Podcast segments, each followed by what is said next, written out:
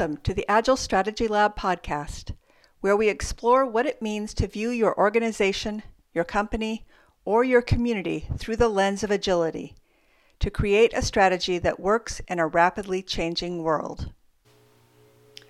I'm Liz Nilsson, the Associate Director of the lab at the University of North Alabama. Today's episode is number 30. When you hear the words diversity and inclusion, a specific set of ideas and interventions might come to your mind. Most of those are probably based on the variety of human experience that can be described by standard demographics. What ethnic or cultural backgrounds do people represent? What language do they speak? How old are they? And what gender? Do they have a disability?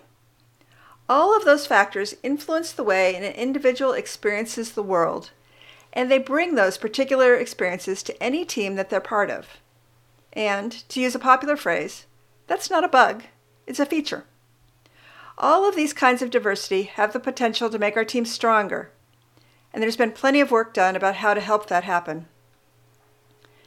Today's episode focuses on a different kind of diversity, one that you won't find in any data set that you download from the Census Bureau. It's the diversity that springs from how our brains approach various kinds of problems. We call that cognitive diversity. It too manifests itself in every team we're part of, whether it's recognized or not. And just like other kinds of diversity, cognitively diverse teams can be better teams, especially when it comes to working in spaces that require creativity and innovation. We have two guests for this episode. The first is Sebastian Hamers of Human Insight, a Dutch organization helping people and companies harness these kinds of ideas. Human Insight is the genius behind, among other things, the AEM Cube, an online assessment that measures mindsets. He's joined by Tabitha Scott of Southern Growth Studio. Tabitha is a speaker, writer, and consultant who's worked with companies large and small seeking to align their people with the market and the operational challenges the organization faces? Um, the amount of complexity around us is getting bigger and bigger. And this shift has been going on for quite a while now. And the one thing we've researched and found interesting is there's um, a person that's affiliated with Yale University called Richard Foster, who actually researched the um, longevity of organizations um, on the Standard & Poor's Index. And what he found is that this shift in complexity and amount that is impacting us as a society, organization, has been going on for quite a while. So it's a culmination of COVID, of course, that's impacting us on the grander scheme of things. But basically, what he researches, it's been going on since 1919 already. Organizations and average lifespan of companies based on the Standard & Poor's has been going now from 1920, which is 67 years, to 2012, it's 15 years. And he's basically plotting and moving forward into that it's going down on an average of below 10 years in 2027 so what does that mean for us as a, a, a people working in organizations? Well organizations are really made out of people working there of course. Um, so we try to figure out and research this element of okay if organizations are a, a surrounding of, of collection of people working there how can we help people to perform better? How can we leverage the insights and also the talent sets of those different people? So, what we did was research of where do people naturally contribute into executing strategy? Where do people naturally contribute to working together? And we found a couple of elements which are interesting. So that let's just look at the topic of diversity what we found was there's three types of diversity that we find interesting. One is the the, the multicultural diversity, so the um, the background that we have. For example, my father is Dutch, but my mother is English, and we I grew up in the east of Holland. So that gives me a certain multicultural ethnic background, and also it gives me certain values and norms that I grew up with. Dutch, loving cheese, loving licorice, that kind of stuff. It's not set out for everybody in the world. So that's one side. So the second level of diversity is the cognitive diversity. So the way that we think and solve complex problems. And that's where it gets very interesting because how I approach problems and solve or look at it has a different mindset than, for example, Tabitha has or Liz has. But the last level, what we found interesting is this only makes sense if we can kind of align strategic diversity. So what we mean with that, that one is if we as a group were working together, it would be very interesting to, to know what kind of talent sets, talent sets we have as a group kind of solving a complex problem. Understanding each other of, okay, what's your background? That's fine. What's the element that you solve complex problems? That's second. But also, do we have the right people aligned to kind of help us move forward? Peter Robertson, he did a lot of research on this topic around, okay, but where do people naturally contribute? And we found a very simple model um, that can be backtracked in biology, which is called the S curve. We call it the growth curve because the simplicity of the growth curve can be plotted around organizations and can be plotted also how we naturally contribute. I've done a lot of work with Fortune 500 companies around strategic diversity. And what we mean by that is um, the way that we think and the AEM Cube tool that we're going to be talking about with Human Insight today is another way of making sure you have diverse teams so, in addition to demographics, which is what comes to mind first when we think of diversity and, inclusion, this is about how you get into action, what really energizes you. And um, it's really, really important to make sure that where your strategy is and where your organization is along the growth curve, that you have the right team members there in order for it to really take off and grow. And so, this is a very practical method and tool. Um, when I took a um, course at Harvard in strategy a couple years ago, they were just introducing the S curve, the growth curve, and those concepts.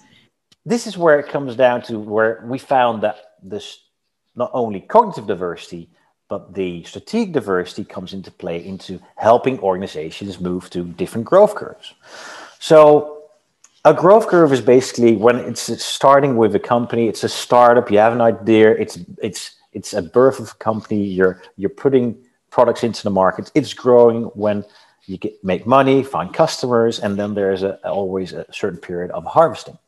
But there's also um, um, this, the birth of the next growth curve, so to speak. You have to reinvent yourself to be able to find well existence for the next five to ten years like Mr. Foster um, researched in his Standard & Poor's index. So there's companies that are able to do that, and there's also companies that are struggling to do that. And we found that okay, why is that? Why is what's the impact of people on this kind of element? Um, Sebastian, one of the ways that you introduce these ideas is with the metaphor of five chairs. Everyone sits in a chair that's most comfortable to them. Chair one people are the ones that are constantly seeing new opportunities.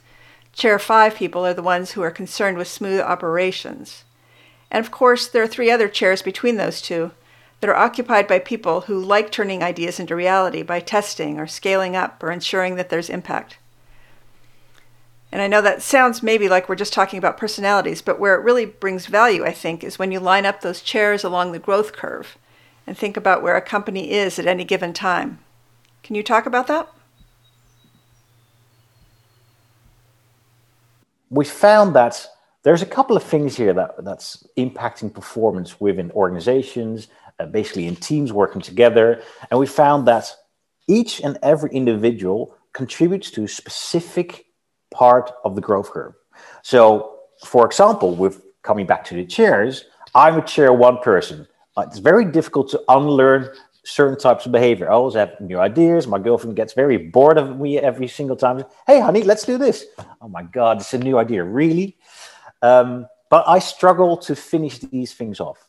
So within that natural contribution, I do well or work well with people that are more focused on, okay, let's focus on the details. Let's focus on operations. So that's interesting for one thing, but also interesting that nobody contributes optimally to that whole growth curve. So I do well in one specific area, and if I know that and if I can use it to my context, it's good for me to know okay, what kind of people do I have in my network, in my team, in my organization that can help me benefit to the next step or help this product to move upward growth curve. And then it comes down to linking it also towards okay, if my organization is growing, there are different elements within each organizational lifecycle that are expected from the company to deliver. So to speak, um, if a startup is growing, um, you're focusing on uh, putting products and services into the market. Customers are coming back. You need to perform, enhance productivity, enhance performance, enhance quality. Those are different traits and different elements your company as a whole needs to deliver into the market. And also, if you look at it further, those are different talent sets from people that you need as well to be able to deliver that. Because I naturally can't do that because I'm an idea guy. I struggle to be very optimizing in my natural role. So I need others who did that more better from a natural contribution to help me move forward on that one. So this is research we've been done for years and years, and you basically stick for the rest of your life around that natural contribution. So chairs number one to five. If you're a chair number two person, you're almost there set for life and knowing and understanding how you form that area, that's where the magic happens, especially if you align the other four chairs around you and align them in the organization context to be able to perform. So, high performing teams are, uh, for one side of the coin, high performing teams are what we see from practice and every single time, and also from research, is that those teams are aligned better than others. Those teams are strategically more diverse. Those teams are cognitively more diverse than others. So the team gels well and better because they come from, well, again, they have a different cognitive perspective and they're strategically diverse and well balanced. Now, from working with a lot of entrepreneurs, uh, leading organizations, and management teams, we see that high performing management teams, for example, that they, individuals at least, the ones that know their, I call it self perspective well enough, they're basically the entrepreneur saying, well, I'm very good at um, having conversations with customers. I'm very good at business development. The rest of the elements I leave to my colleagues because they're better than I am in that area. So what we see is there's a nice symbiosis of high performance when people align themselves with their talents and traits to their result areas and where others come in and help them kind of perform at the other areas that they don't do well. And I would also use an analogy that I've heard Sebastian use in the past of a rubber band, where um, when you're speaking about an individual doing more than one of those places along the curve, um, for example, I'm at the bottom of the curve, like Sebastian, where I'm creating ideas. I could do accounting or programming, which is further up the curve but it needs to be a short period of time because over time I'm going to snap back to my preference and I'll start making mistakes because I'm not energized by that and I'll get fatigued. So that's the definition of burnout.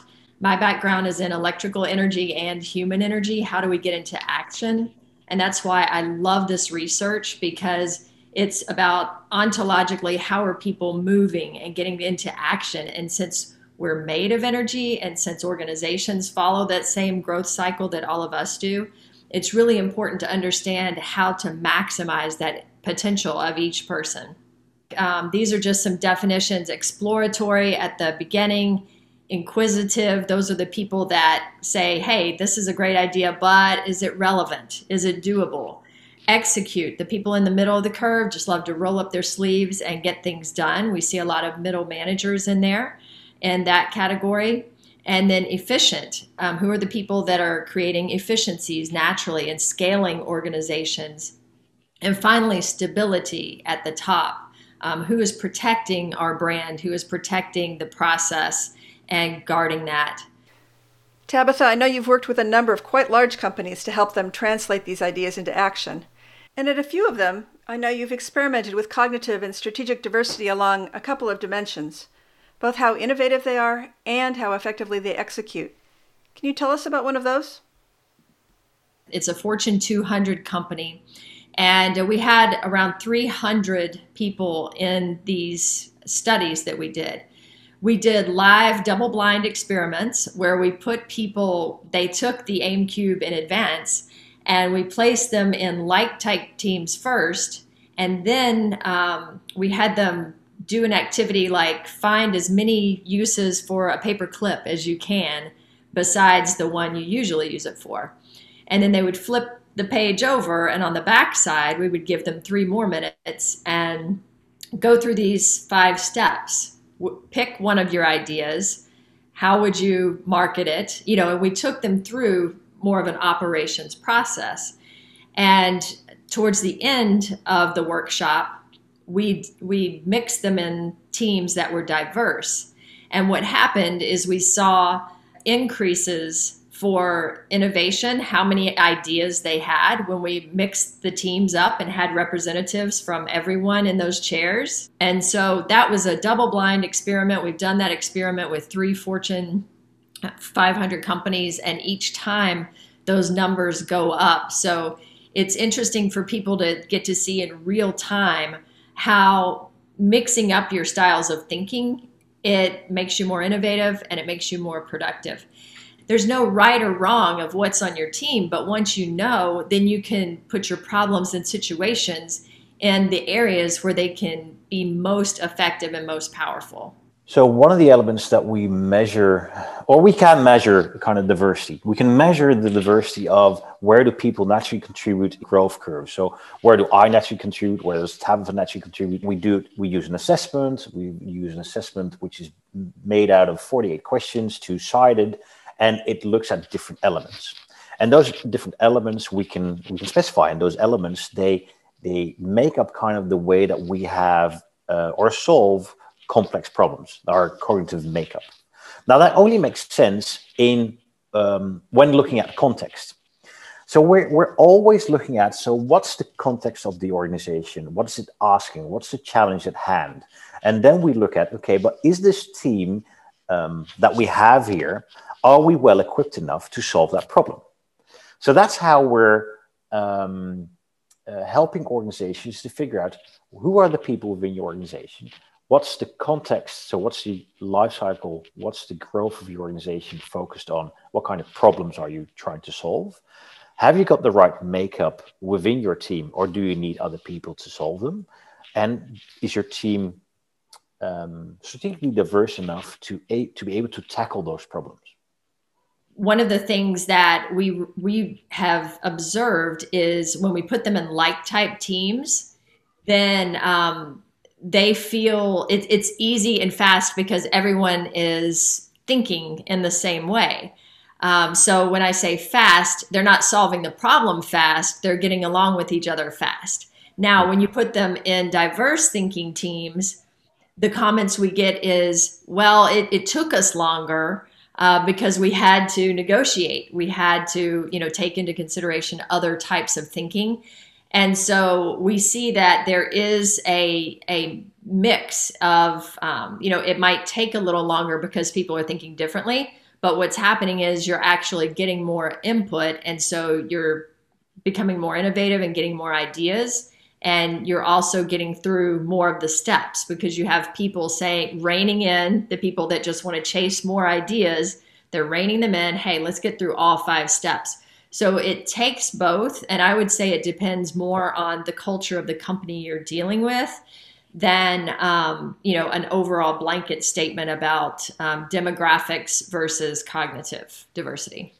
It's it's important to note that you're going to have skewed teams. So when you want it balanced all the way along is when you're working on a new project or something that needs to roll out and scale across the organization. Or if you're looking at your leadership team, you need to make sure you have a, a, a diverse mix there.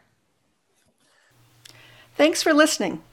The tool Sebastian and Tabitha referred to as a way to measure cognitive and strategic diversity, the AEM Cube, is available through the Agile Strategy Lab. If you'd like to learn more about that, as well as the other tools we use with organizations to bring about transformation, check out our website at agilestrategylab.org slash solutions. Or you can email us through the website. Just look for the Contact Us button. See you next time.